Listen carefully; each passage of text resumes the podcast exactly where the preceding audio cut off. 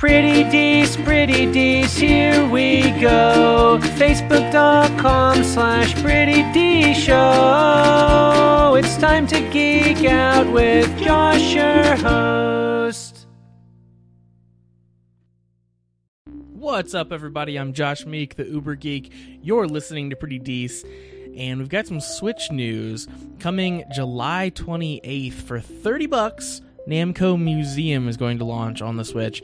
And normally that's not too exciting of a prospect. It's just a re-release of some old Namco games. You got stuff like Galaga, of course, Pac-Man. You've got Dig Dug, uh, stuff like Tank Force, Splatterhouse are, are, are on this collection as well. So, you know, normally not the biggest deal. However, we're also going to get a version of Pac Man Versus on the Namco Museum collection. Pac Man Versus, if you're not aware, it is a four player version of Pac Man. It originally uh, was out on the GameCube, developed by Nintendo in 2003. You would hook up via a link cable your Game Boy Advance to the GameCube. So one player would control Pac Man, he would be playing on the Game Boy Advance. So you would be playing actual Pac Man, like normal looking Pac Man from an overhead perspective. And the other three players would be looking at the TV screen, and they would be controlling the ghosts. And they had a very zoomed in view, so they couldn't see much around them, and they were trying to, you know, kill Pac Man and avoid Pac Man when he grabs a power pellet.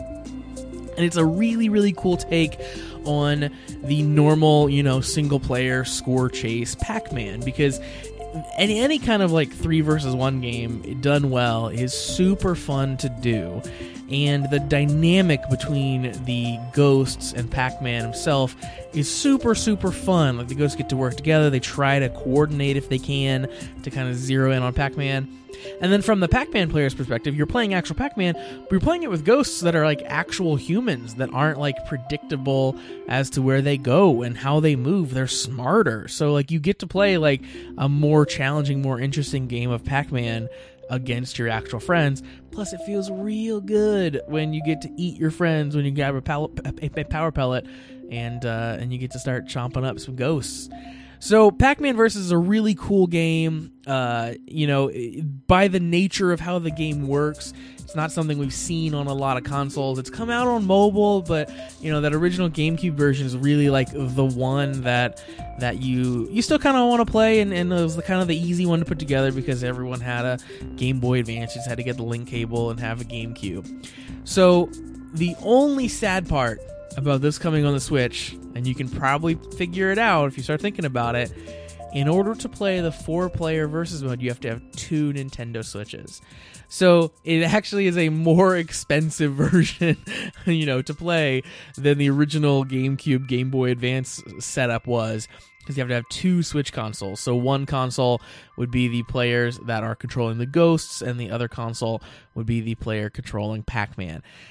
So that is a little bit of a bummer. Obviously, if you have some friends who also bought a Switch, you can get together and you can play one of the best party games of all time in Pac-Man Versus.